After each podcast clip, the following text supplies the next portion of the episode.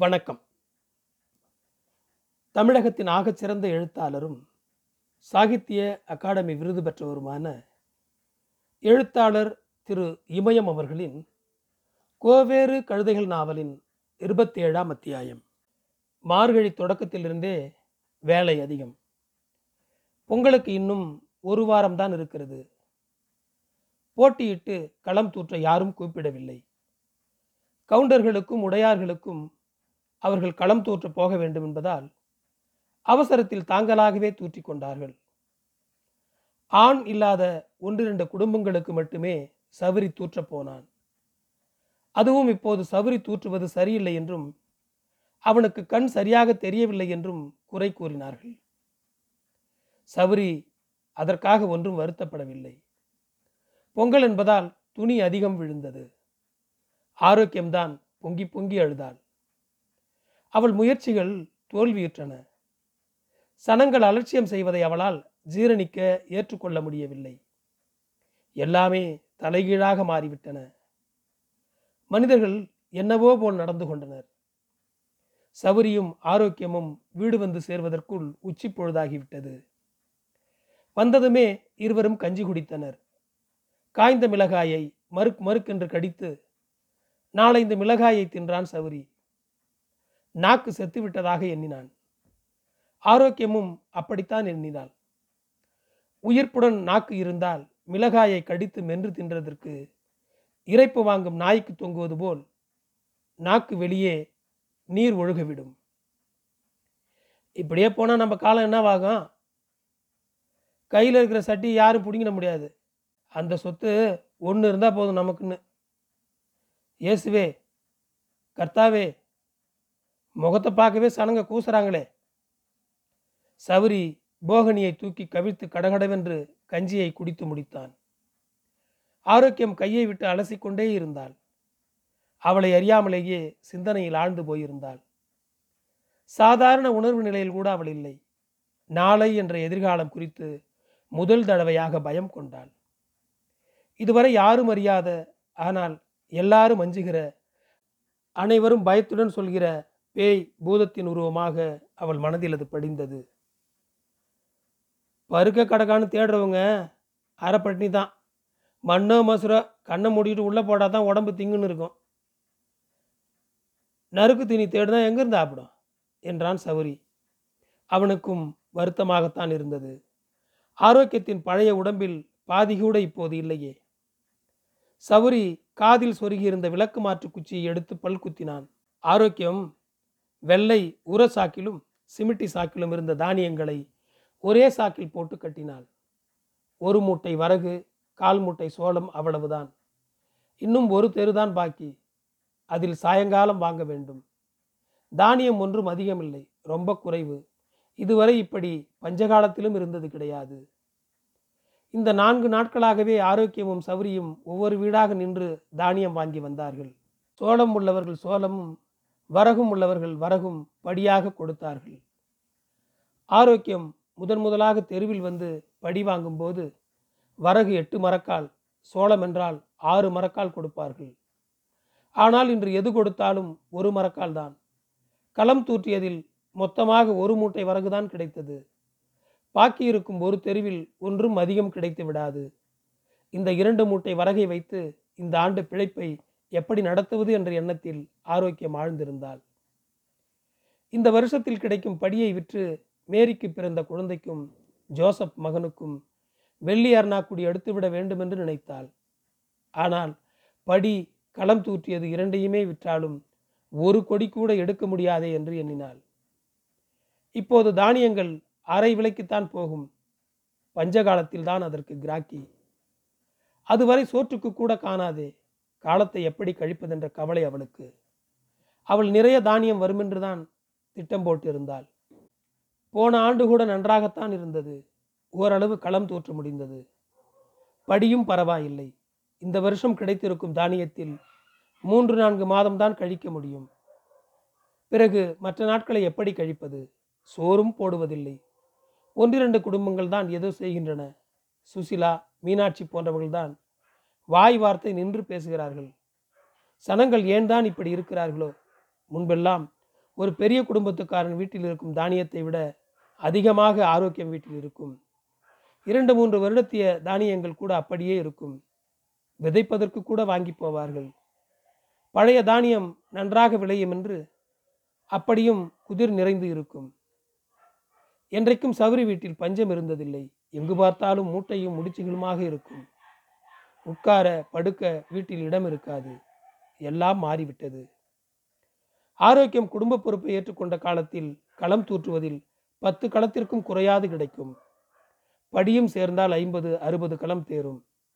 எல்லாவற்றையும் குதிரில் கொட்டி மூடி மண் பூசி வைத்து விடுவாள். ஊரில் தினமும் கிடைக்கும் சோற்றை கொண்டே ஆரோக்கியம் காலத்தை தள்ளி விடுவாள். கிடைக்கிற சோற்றை சாப்பிட்டே தீராது. இப்போதெல்லாம் தெருவில் சோறு எடுக்க போகும்போது எடுக்கும்போதோ அல்லது எடுத்துக்கொண்டு வரும்போதோ இப்படி சொல்வாள். அந்த காலத்தில் பொம்மநாட்டிங்க ஆக்கின சோறு குழம்பு போல இப்போ யார் ஆக்குறாங்க? இப்போதெல்லாம் ஊர் சோற்றை சவரி மட்டும்தான் சாப்பிடுகிறான். ஆரோக்கியம் வாங்கி வருவதோடு சரி சிறிது சோறு பொங்குவாள். சில நாட்களில் சும்மாவே இருந்து விடுவாள். அவளுக்கு பிடித்தமானவர்கள் ஏதாவது சாப்பிட தின்பதற்கு கொடுத்தால் போதும் அவளுக்கு. காலையில் படி வாங்கி கொண்டு வரும்போது மேற்கு தெரு அஞ்சலத்துக்கும் ஆரோக்கியத்துக்கும் பெரும் சண்டையாகிவிட்டது. ஒரு மரக்காலுக்கு மேல் ஒரு தானியம் போட முடியாதென்று அஞ்சலம் கூறிவிட்டாள். அந்த பெண் ஏன் அவ்வளவு குறைபட்டு கொண்டாள் என்று ஆரோக்கியத்திற்கு புரியவே இல்லை. அஞ்சலம் மட்டமான முறையில் திட்டி தீர்த்தாள். அவள் வாய் கடைசி வரை ஓயவே இல்லை. சவுரி உட்கார்ந்து கொண்டே தூங்கினான். ஆரோக்கியம் தலையில் விரல்களை நுழைத்து பேன் தேடி எடுத்து குத்தி கொண்டிருந்தாள். இப்போது கிடைத்திருக்கிற தானியத்தை வைத்துக்கொண்டு என்ன செய்ய முடியும்? மொத்த தானியத்தை விற்றாலும் இரண்டு கொடி வாங்க முடியாது. ஒன்றுதான் எடுக்க முடியும். ஒன்றை எடுத்து என்ன செய்வது? ஒருவருக்கு போட்டு மற்றொருவரை விட்டுவிட முடியாது. ஆகையால் இரண்டு பேருக்கும் கொலுசு எடுத்து விடலாம் என்று ஆரோக்கியம் திட்டமிட்டாள். பெரியானின் பேத்தி கோசலை ஆடுகளை மேய்ச்சலிலிருந்து ஓட்டி கொண்டு வந்து கட்டினாள். பிறகு நேரே ஆரோக்கியத்திடம் வந்து உட்கார்ந்தாள். வீட்டின் உள்ளே சென்று தண்ணீர் குடித்து விட்டு வந்தாள். அதற்கு சிரித்து கொண்டே அவரிடம் ஆரோக்கியம் கேட்டால் ஏண்டி உங்கள் வீட்டில் குடிச்சா என்னடி? தண்ணி எடுத்து கொடுத்தா இங்கே ஆள் இல்லையே. நான் இனிமே எடுத்தாரேன் அடியே ராசாத்தி இந்த வார்த்தை ஒன்று போதுடி அம்மா மற்றது வேண்டாண்டி இன்னைக்கு என்ன சொல் ம் கிடக்கிறத வகுத்தில் போட்டுக்க வேண்டிதான். நமக்கு என்ன ஆத்தூரில் ஐம்பது காணியும் பசாரில் பத்து காணியமாக இருக்குதே? வகை வகையாக காலாட்டிக்கிட்டு சாப்பிட்றதுக்கு. வரவு சோறாக்கி புளிச்சக்கீரை கடைஞ்சி சோத்தை போட்டு பிசைஞ்சு வச்சு காலையில் தின்னா அம்புட்டு நல்லாயிருக்கும் வாழைப்பட்டையாட்டம். இந்த காலத்தில் புளிச்சக்கீரைக்கு எங்கடி போகிறது புளிச்சக்கீரை வரவு சோறுனா மேரி அக்கா நல்லா திங்கும். அதுக்கு என்னடி பண்ணுறது ஏதோ பண்ணு. சவுரி பேச்சுக்குரல் கேட்டு தூக்கம் கலைந்து கேட்டான். ஏ குட்டி உனக்கு என்னடி? புள்ளத்தாச்சி மாதிரி புளிச்சக்கீரை மேலே பிரிய வந்துடுச்சு ஆயோ புள்ளத்தாச்சிங்கிறார் பாரு. அதானே? வளர பிள்ளைய பார்த்து பேசுகிற பேச்சா இது? என்னடி குட்டி ராங்கி காட்டுறவ? ஆயா நீ விடு. கோசலை ஆரோக்கியம் கழுத்தை கட்டிப்பிடித்து கொண்டு அழுவது போல் செல்லமாக சினுங்கினாள். சவுரி விடாமல் அவளை கேலி செய்தான். அவன் என்று எதனாலோ உற்சாகமாக இருந்தான். திடீரென்று மௌனமாகவோ உற்சாகமாகவோ இருப்பது இப்போது அவன் இயல்பாகிவிட்டது. ஏ குட்டியே என்ன கண்ணாலம் கட்டிக்கிடே. எருது கிழமானாலும் உழவு நியாயமாக இருக்கும். ஆயா ஆயா நீ சும்மா இருடி. இவர் எப்படி விழுவார்னு எனக்குள்ளே தெரியும். கிழக்கு குதிரை. என்னடி குட்டி மூணு அடிச்சு தெளிக்கிறேன் பார்த்தியா ம் எல்லாம் பார்த்து தான் கிடக்கு. சாக்கேடு போகணும். ஆமாண்டியோ. ஆரோக்கியமும் சவுரியும் உரச்சாக்கையும் சிமிட்டி சாக்கையும் எடுத்து கக்கத்தில் வைத்துக்கொண்டு வாசல் படலை சாத்திவிட்டு நடந்தனர். கோசலை அவள் வீட்டுக்கு ஓடினாள். சீக்கிரம் வந்துவிடும்படி அவள் போட்ட உத்தரவை ஆரோக்கியம் ஏற்றுக்கொண்டாள். வீட்டுக்கு திரும்பும் உற்சாகத்துடன் சிறுவர்களும் கிழவர்களும் ஆடு மாடுகளை வேகமாக கட்டுத்தறிக்கு ஓட்டி வந்து கொண்டிருந்தனர். சில பெண்கள் நடுத்தருவில் பன்றிகளுக்கு தண்ணீர் வைத்தனர். இன்னும் சிலர் மர உரலில் ஏதோ குத்தி கொண்டிருந்தனர். சிலர் தண்ணி எடுத்து வந்த வண்ணம் இருந்தனர். கோயிலின் முன் கட்டையில் அமர்ந்து பையன்கள் பீடி குடித்து கொண்டு சினிமா பற்றி பேசிக் கொண்டிருந்தனர். குண்டானில் நீர் வைத்து சிலர் மேல் விட்டு கழுவியபடி இருந்தனர். இளம் பெண்கள் குழந்தைகளை வெந்நீரில் குளிப்பாட்டினார்கள். தெரு அழுக்கு நீரில் அடைந்திருக்கும் பன்றிகளின் வாள்களை பிடிக்க சிறுவர்கள் முயன்றனர். சிலர் வாய்க்கால் வெட்டினார்கள். சிலர் விளக்கு கம்பத்தின் கீழ் பாரி விளையாடி கொண்டிருந்தார்கள். வாசல் முன் சோறாக்க சட்டிகளை கழுவிக் கொண்டிருந்தனர் பெண்கள். கருப்பாக நீர் ஓடியது. எல்லாருமே ஏதோ ஒரு வகையில் வேலை என்ற பெயரில் இயங்கிக் கொண்டுதான் இருந்தார்கள். ஆரோக்கியம் முன்னே நடக்க சௌரி பின்னாலேயே நகர்ந்து வந்தான். காலையில் ரொம்பவும் நேரமாகிவிட்டதாலும் வீடுகளில் ஆட்கள் குறைவாக இருந்ததாலும் இந்த ஒரு தெருவை விட்டுவிட்டு வந்து விட்டாள்.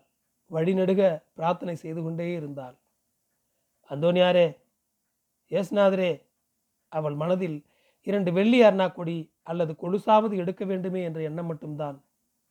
அந்த கவலையில் வாய் திறக்கும் போதெல்லாம் வேண்டிக் கொண்டாள்.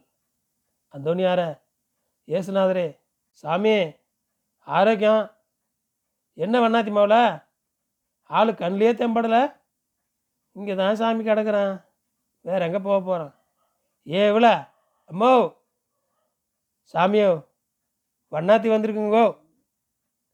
வீட்டுக்கார மனுஷன் ஊர் தெருவுக்கு போயிருக்காரு. வர நேரமாகும் நீ காலையில் வாயாண்டி நாளைக்கு வெள்ளிக்கிழமை சாமி. அதனால என்ன? குடியை பிரிச்சுக்கிட்ட போயிட போகிறான் மறுநாளைக்கு வாங்கிக்கிறது. அதுவும் சரி தான் சாமி.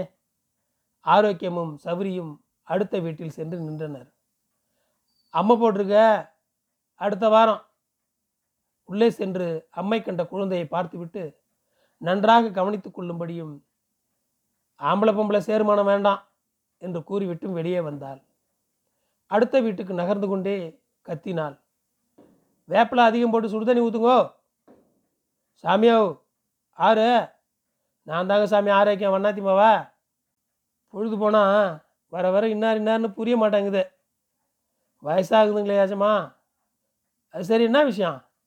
அதான் சாமி சோத்து பாட்டுக்கு ஒன்றும் இல்லை வடி கேட்கலாம்னு வந்தனுங்க. அது சரி. கொடுத்துட வேண்டியது தான் அப்புறம் நீ பொக்கையால் போச்சு பொறிமாவும்ப ஏ குட்டி சிதம்பரதா அவர் கூப்பிட்டும் காதில் விழாதவள் போல் அன்னப்பூ அம்மியில் அப்போதுதான் மிளகாயை வேகமாக அரைத்து கொண்டிருந்தாள். ஆரோக்கியத்தை காணவே மிளகாய் சார்ந்த கையுடன் வெளியே வந்து கேட்டாள். என்னடி அரைக்கா சோத்துக்கு வாங்கலாம்னு வந்தேன் சாமி. என்னடி அப்படி சொல்கிற பஞ்ச காலத்தில் கூட திருட திருட குடியானவன் வீட்டுக்கு போகாமல் வண்ணா வீட்டுக்கு தான் போவாம்பாங்க. அது பொய்யாடி ஆரோக்கியம். அதெல்லாம் எந்த காலத்து பேச்சுங்க? சேத்த நில்லு வாரேன். அன்னப்பு மீண்டும் மிளகாய் அரைக்க போய்விட்டாள். ஆரோக்கியமும் சௌரியும் வாசலில் இருட்டில் ஒதுங்கி உட்கார்ந்தனர். எல்லா கைவேலைகளையும் முடித்து கொண்டு வந்தாள். சோளம் கொடுத்தாள். மேரி ஜோசப் பீட்டர் பற்றியெல்லாம் கேட்டாள். ஆரோக்கியமும் சௌரியும் அடுத்த வீட்டு வாசல் முன்பு நிற்கும்போது குப்பன் சொன்னது காதில் கேட்டது. குன்றி போனால் ஆரோக்கியம். முன்ன மாதிரி வண்ணாத்தி மாவை எங்கே துணி வெளுக்கிறா? வருஷத்துக்கு பொங்க தீபாவளி பதினெட்டுன்னு துணி எடுக்கிறா. அதை கூட உழமண்ணில் போட்டு வெளுக்காமல் பச்சை தண்ணியில் நினச்சி முக்கி கொண்டாரா ஆனால் சோத்துக்கும் படிக்கும் நடையா நடக்கிறா. தெருவு தேயிற மாதிரி.